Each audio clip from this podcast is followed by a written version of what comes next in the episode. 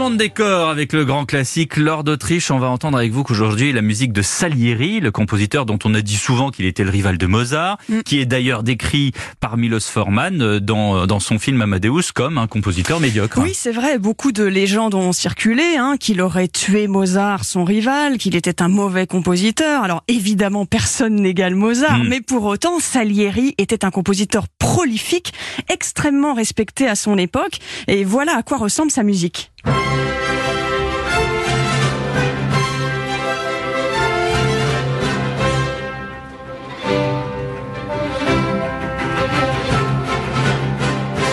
C'est un homme important au, 18e, hein, Salieri. Absolument. Imaginez, il est maître de chapelle de l'empereur à Vienne en 1788 et il occupera ce poste prestigieux jusqu'à sa mort 37 ans plus tard. Il travaille aussi avec Lorenzo da Ponte qui écrit des livrets d'opéra. Mozart travaillera aussi avec lui. Salieri a écrit une quarantaine d'opéras et voilà l'ouverture de l'opéra L'Oracolo Muto.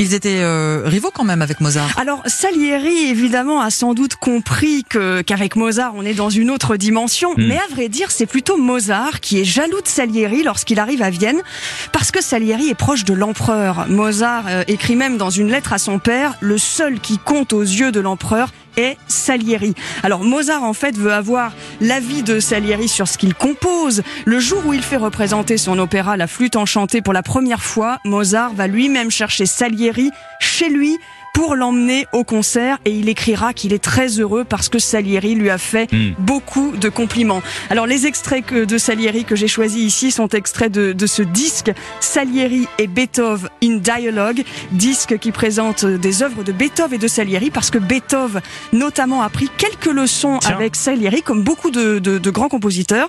Il a bénéficié de ses conseils. Le chef dans ce disque c'est Timo Juko Hermann, l'orchestre symphonique de Heidelberg, enregistrement du label Hansler Classique. À redécouvrir donc. Merci Lord d'Autriche. Merci.